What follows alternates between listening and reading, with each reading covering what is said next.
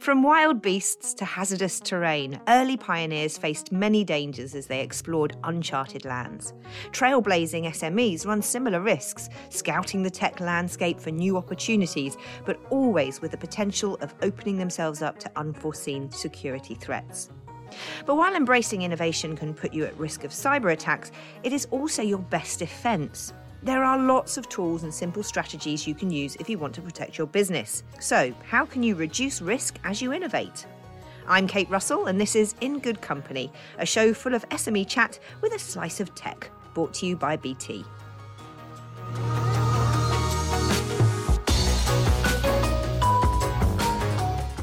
Getting hacked is horrible, and it's becoming more and more common. The latest figures say UK small businesses are being targeted with an average of 65,000 cyber attacks each day. While only one in three were successful, it took a fifth of SMEs a day or more to recover from a hack, on average, costing them £894. And with GDPR now in place, not taking adequate steps to protect your customers' data could cost you a lot more over £17 million, in fact. In this episode, business owners that have blazed a digital trail share their experiences.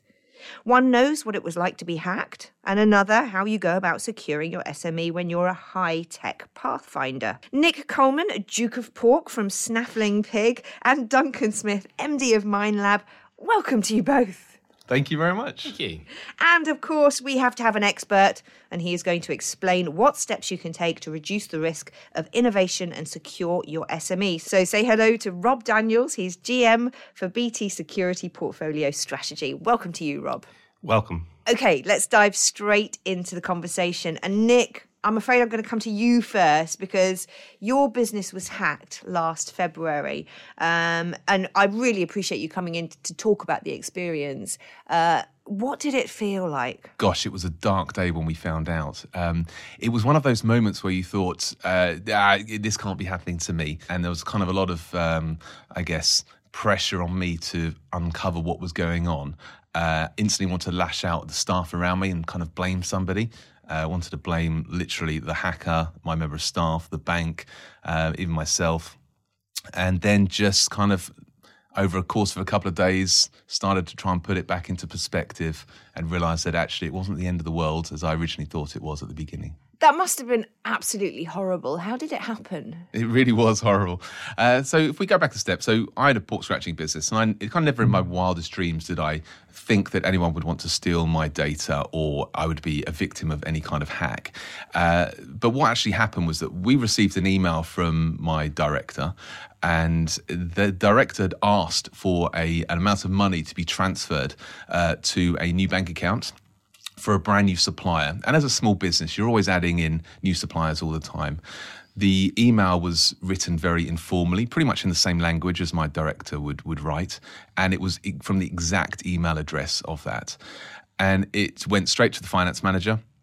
They authorised the payment there and then. They did a same day payment for about nine and a half thousand pounds and uh, it was about two hours after the email was sent that I was looking through my emails and saw the tone of this email was just ever so slightly off how my director would talk. I could pick up on it, but my finance manager wouldn't. So I gave him a call and said, What's going on? Who's this new supplier? Sounds exciting. At which point he said, "No idea what you're talking about, mates. Uh, what, what, show me this said email." At which point, uh, fear set in. Nine and a half grand for big businesses is not a lot of money. For us, that's a proper game changer. You know, that is really kind of life or death. Mm. Um, it's the difference between whether we have enough money at the end of the month to pay the bills. So I, so the world kind of crumbled around me, and we got straight on the phone to the bank to say, "Hey, can we stop this payment?" But unfortunately, because we'd rushed it through as the same day, it already left our bank account, gone into a oh. different bank account, and when we managed to speak to the other bank account, um, due to data protection, we weren't allowed to get any details. But we since found out that within moments of it landing, it had been transferred out of the country and there was no way of getting it back. Where did you get to with your security before this? You know, what, what was your setup when this happened to yeah. you? So, I mean, the business started on the back of me literally going pub to pub selling pork crackling. I, I started it because I just I just love pork crackling. I'm um, with you on that. and I just thought, wouldn't it be fun if, if I literally just go uh, out there and sell some? And if I don't sell it, I can always take it home and eat it myself. So it's kind of a passion project. And that's kind of how most businesses start. They start on kitchen tables and you stumble from one mistake to the next, and then you learn from that and you improve. And so we've been going about three and a half years. It never dawned on me that I need a financial process in place to prevent fraud happening. Almost, we've had to go through this, and it's been painful. It's a it's a nine thousand five hundred pound um, learning uh, that we hope will never happen again.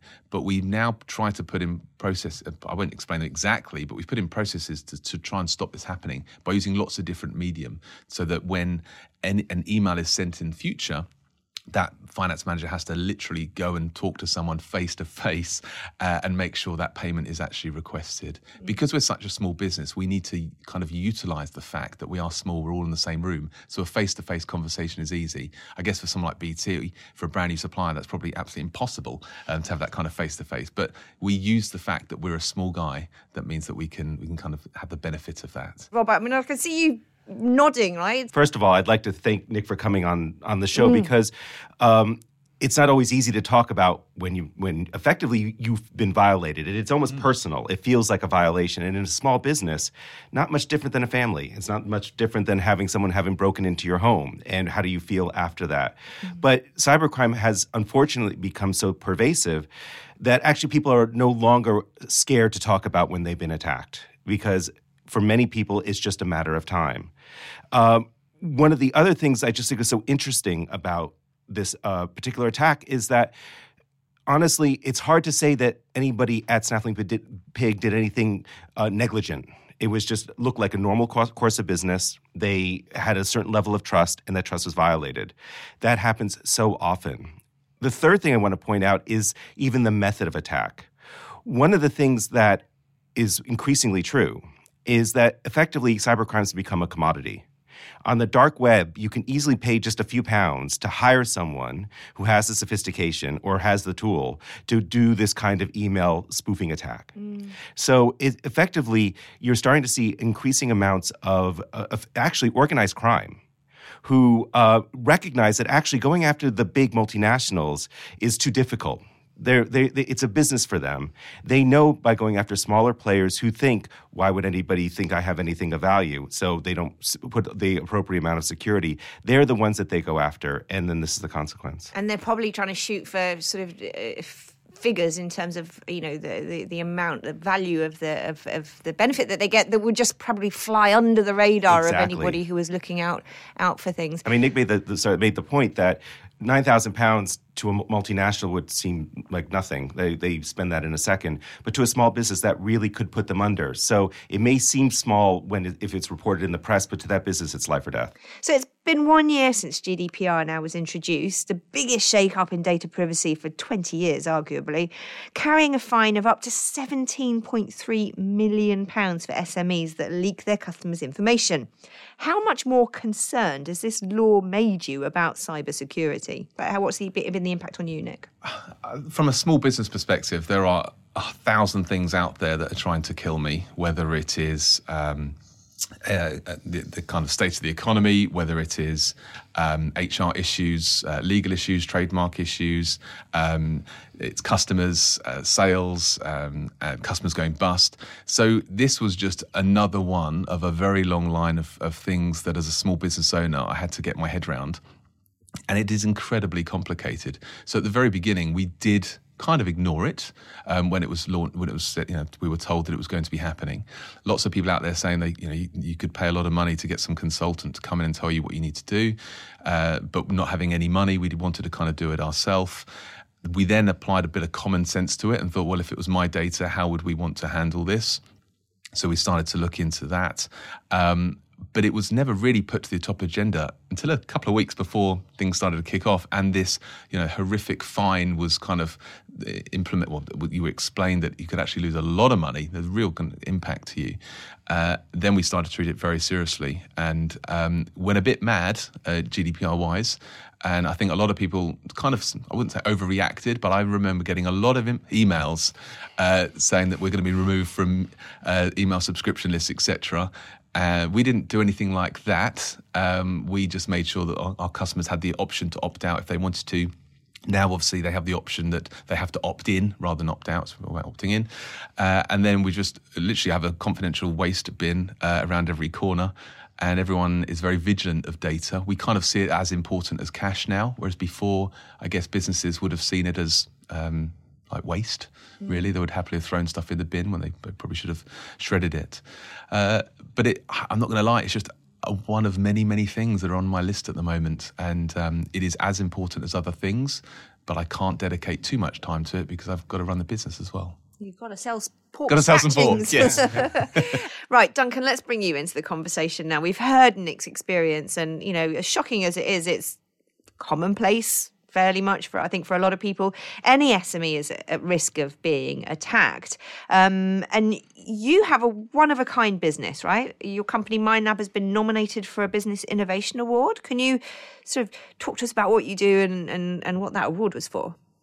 Yeah, so we're essentially a, a, market research company, a consumer insight company. We, we started very much as what's called a neuro marketing company. So we wired people's brains up and we used eye tracking and all sorts of neuroscience type methodologies to just try and figure out what made people tick apart from what they said. Mm. And what we did a few years ago is, is move all of our operation completely online. So, in a nutshell, what we do is we measure people's intuitive responses and their gut feelings. So we scratch beneath the surface a little bit. The sort of information that people wouldn't want sharing because it's the stuff that we find out about people that they don't necessarily articulate. But when it comes to actually people's personal health records, you know, perhaps in your case, you know, mindfulness kind of content, I don't know if that's even a thing, but um, do you have to take sort of special precautions like for, you know, like you would if it was medical records? Well, to be honest, GDPR has been a great thing for us because our clients have insisted that we adhere to the strictest guidelines, uh, as we absolutely should. And so, what we've what we've done is we've had to really have a, a, a root and cause look at our company to try and determine what what makes it tick and and how we are collecting this data. In reality, what we do is we see whether one bottle of whiskey label uh, is more appealing than another, or how we should uh, visually articulate a charity or something. So we're trying to find out the normal stuff that you'd get from uh, market uh, research, but it, it's it's the fact that we scratch beneath the surface. And I mean, as I mentioned earlier, Nick was saying about how GDPR. It's another one of those things. It's been great for us because we don't now, with our online platform, we don't uh, recruit people ourselves. We'll use a survey company. The big survey companies have got access to millions of people worldwide, and they have had to look very hard at GDPR. So when we test people now, we get a randomized participant ID. So we collect absolutely no data on them. Whereas before, we would have been able to, and it was a bit more lax. So GDPR has helped us making sure that we're secure because the people that we use to get the people to do our tests are really looking at things carefully. Interesting. So, you know, again, in your experience, the, the reality of GDPR has not been as scary as uh, the the sort of hype leading up to it led led you to think it might have been. So, what prompted you to assess your cybersecurity needs, and uh, how did you go about finding the gaps in your firewall, as it were? You know, in addition to us losing our data on the floor in a million pieces, we also had phishing attacks very similar to Nick's. I can remember our uh, bookkeeper sending me an email saying, Of course, uh, I'll send this payment later today, and had the same thing. It was signed by my name, and it looked from an email with my actual name in the email address. Fortunately, we noticed it in time and didn't have to pay the £10,000 that you had to. Once we started speaking to the company that set up our IT, they said that they've got loads of clients that have had the same problem. It seems to be that that amount, that under ten thousand pound, that people think is realistic. You know, if someone asked you for four hundred thousand pounds, you would have smelt a rat. Um, it's funny you say that because um, I've had another business that was asked, it was one hundred eighty thousand they wanted, and it, we smelt a rat straight away. Yeah. Wow. Isn't that interesting? So yeah, the lower the amount of money, the easier it is just to slip through the net. Yeah, yeah, a- absolutely. And so we're thinking it was basically okay. Let's disaster check. Let let's think of the worst case scenario and try to put into place contingency plans to do that. Have you any of you ever thought um, or, or got any feelings about friendly hackers, the white hat hacking community? Because I've met quite a few of them and actually been on stage with quite a few of them, and and a lot of the big corporates now are actually offering bounties, Rob, right? Uh, to Absolutely. to and we have our own ethical hacking team. We use them quite a lot uh, to attack ourselves because we need to always make sure that we are protecting our own defenses. Uh, Duncan, how would you feel about inviting a hacker to, uh, or a community of hackers to test your uh, defences? Theoretically, it sounds a great idea. The the only caveat that we've actually got is that what if they actually break something? But we, we have tried to do something very similar uh, in house as well. We have quite a number of developers, and one of the problems that Nick had is the phishing email uh, was a spoofed email. It came from the correct address. And so we p- had something put in place. It was not expensive called DMARC and DKIM, which Rob will probably explain in a bit more detail. But what that does is it, it uh, stops people spoofing your email. And, you know, small measures like that, and even two factor authentication for email accounts, and making people, forcing people to change their passwords and user password managers. That, that's a brilliant thing. We can share passwords with people, and when they leave the company or it's not relevant, we can just switch on their off their access. And it doesn't mean that we have that master password that's gone out with every past employee. So there are simple things that make a real difference. We've heard Rob. I want to talk about, um, you know, a bit more about the sort of the the, the cybersecurity kind of technicalities. We've heard Nick's story. Um, very typical, really, isn't it? Absolutely. What would you, um, you know, how much targeting of this kind of business and and are there any differences between the two businesses you know we've got nick and duncan here are they both of the, of the same kind of risk they seem pretty different Well, and that's I think that's a very important point. Uh, we tend to talk about small businesses as one big group or one big collective, but there's actually a very broad range of types of small businesses. So on Duncan's uh, business, as an example, it's very much focused on data, on personal data. Actually, also works with a lot of suppliers. So it was is very cybersecurity aware and would have already had it baked into their business how do they maintain security? It's essential for them to operate. It's also important for them to be trusted. Uh, we, on the other side, we have a more traditional retail business where security is important, but maybe isn't seen as integral to the business operations. So there, there's probably a bit more education that needs to happen. There's also an, an underst- uh, need to understand that security has to be designed for that business. So for the Snaffling Pig business, again, there's probably some relatively simple tools that could be put in place that will significantly increase the security of that business. Whereas with a Duncan's business, uh, they will need a lot more sophisticated tools because they are working with much more valuable information that can more easily be uh, be stolen.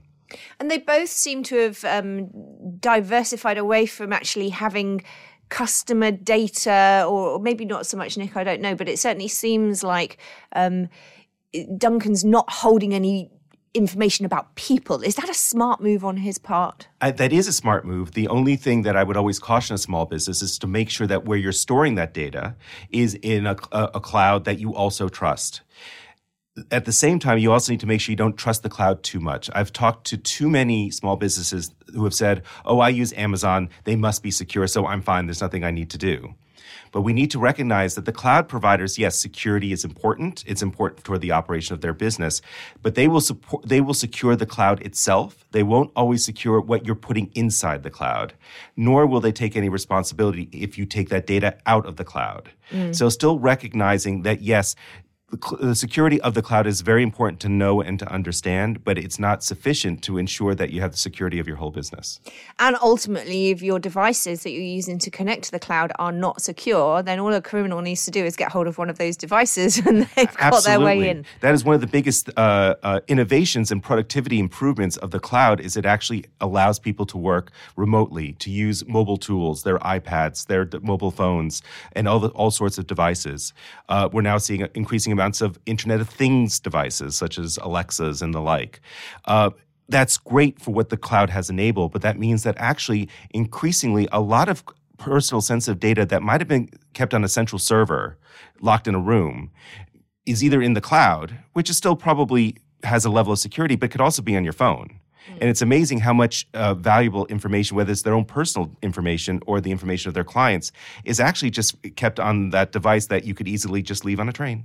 So let's, uh, you know, for people listening at home who are thinking, oh gosh, I really, you know, I didn't know what two factor authentication was either. And, you know, and I, I really should start looking at this.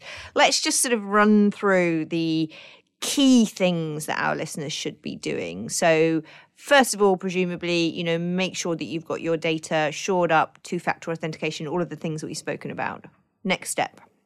Make sure that you, for any security devices you do have, like firewalls, that they are patched because that's one of the easiest vulnerabilities for cyber And criminals to go patch, after. That means use do the updates that are recommended. do the updates to just you like with your platform. iphone just with or with uh, any computer just accept any patch or update that is uh, critical for that firewall Yes, and and actually, lots of people tend to put off patching their mobile phones, but very often it's a security flaw that it's it's patching. Exactly. How do you know that patch is the, from that company?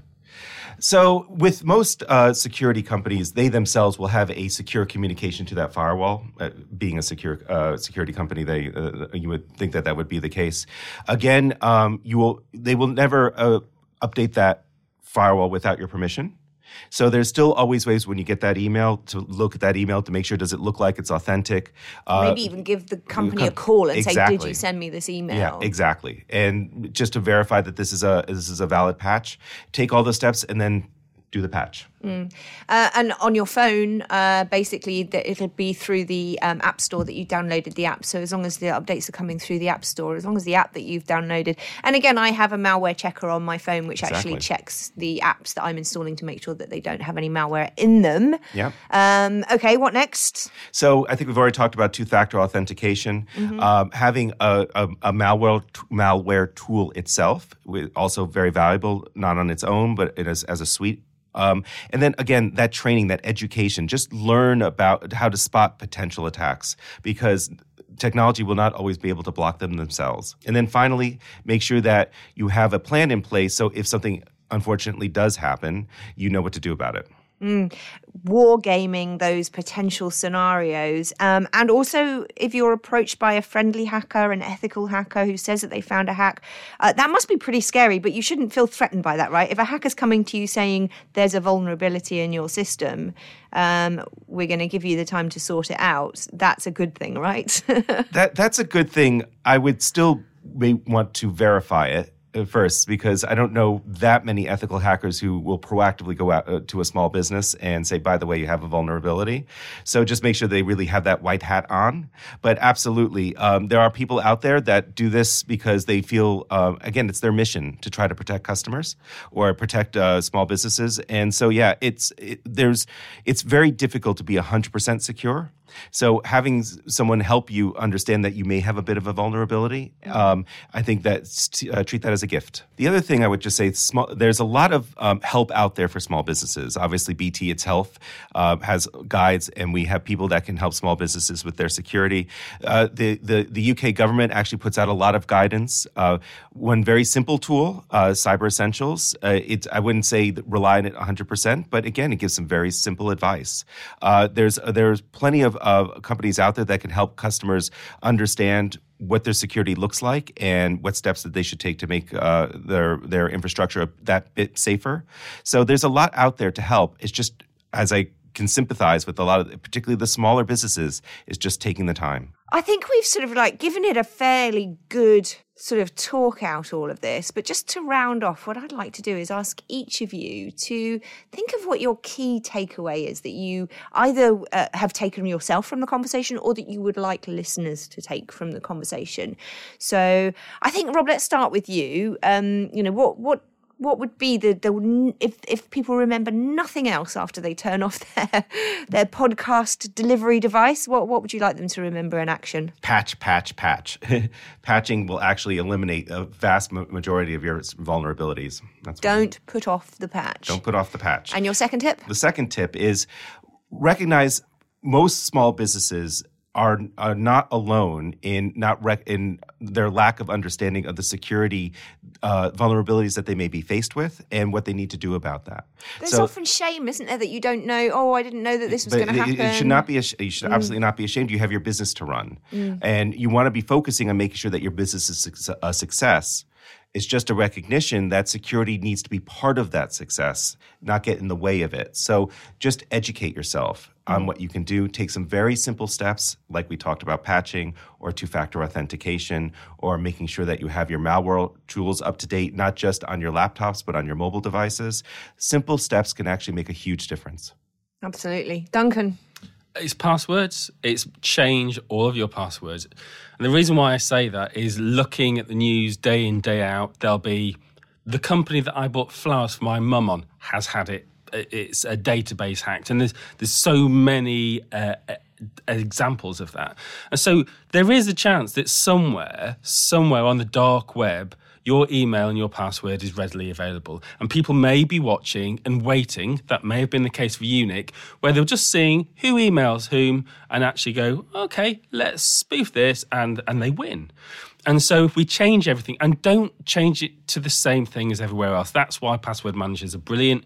They store passwords that are nonsensical. All you need to know is one master password. Make it a sentence, make it a rhyme, make it something quirky, and that it's not used anywhere else. Then at least if one place gets compromised, it doesn't mean every other account is compromised. Nick, I'm going to leave the last word to you because I have to say, I really appreciate you coming in and sharing your experience because I think a lot of people will be in the same position that you were in.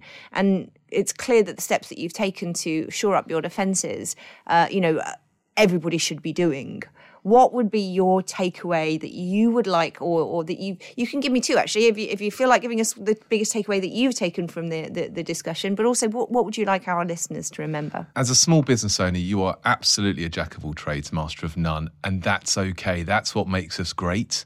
That's what makes us get up in the morning and continue to fight the good fight.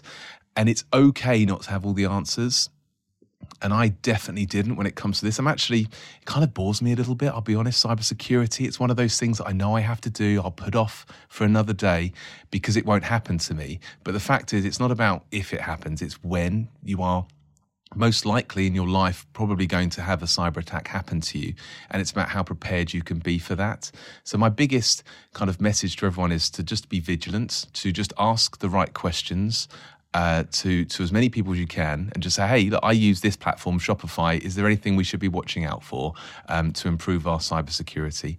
So ask as many questions as you can to as many people as you can in hopefully different industries so that you can kind of bring those best practices to your to your business. And then I guess sitting around the table here, you know, there is a it's okay to feel daunted in this arena because it's completely natural. There's a lot of jargon. There's a lot of very clever, clever people with some very big brains who have, uh, are working in the background to, to build cybersecurity and make us secure.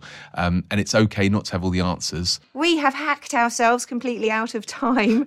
The threats may be mounting, and I hope that we've shown you today that it is still worth taking those bold steps on the trail of innovation, provided you have your eyes fixed firmly on the safety of your cargo.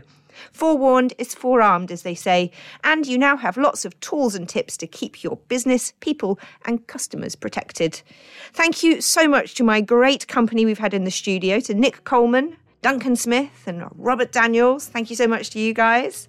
Um, and of course, all of you for listening at home. If you enjoyed this episode, please give us a shout out on Twitter. You can tag us in on at BT Business and let us know what you found most useful. That is all from me, Kate Russell, in good company. For more insights, help, and advice on staying protected in business, head to bt.com forward slash stay protected. And don't forget to check out our other podcasts in this series of In Good Company. Goodbye.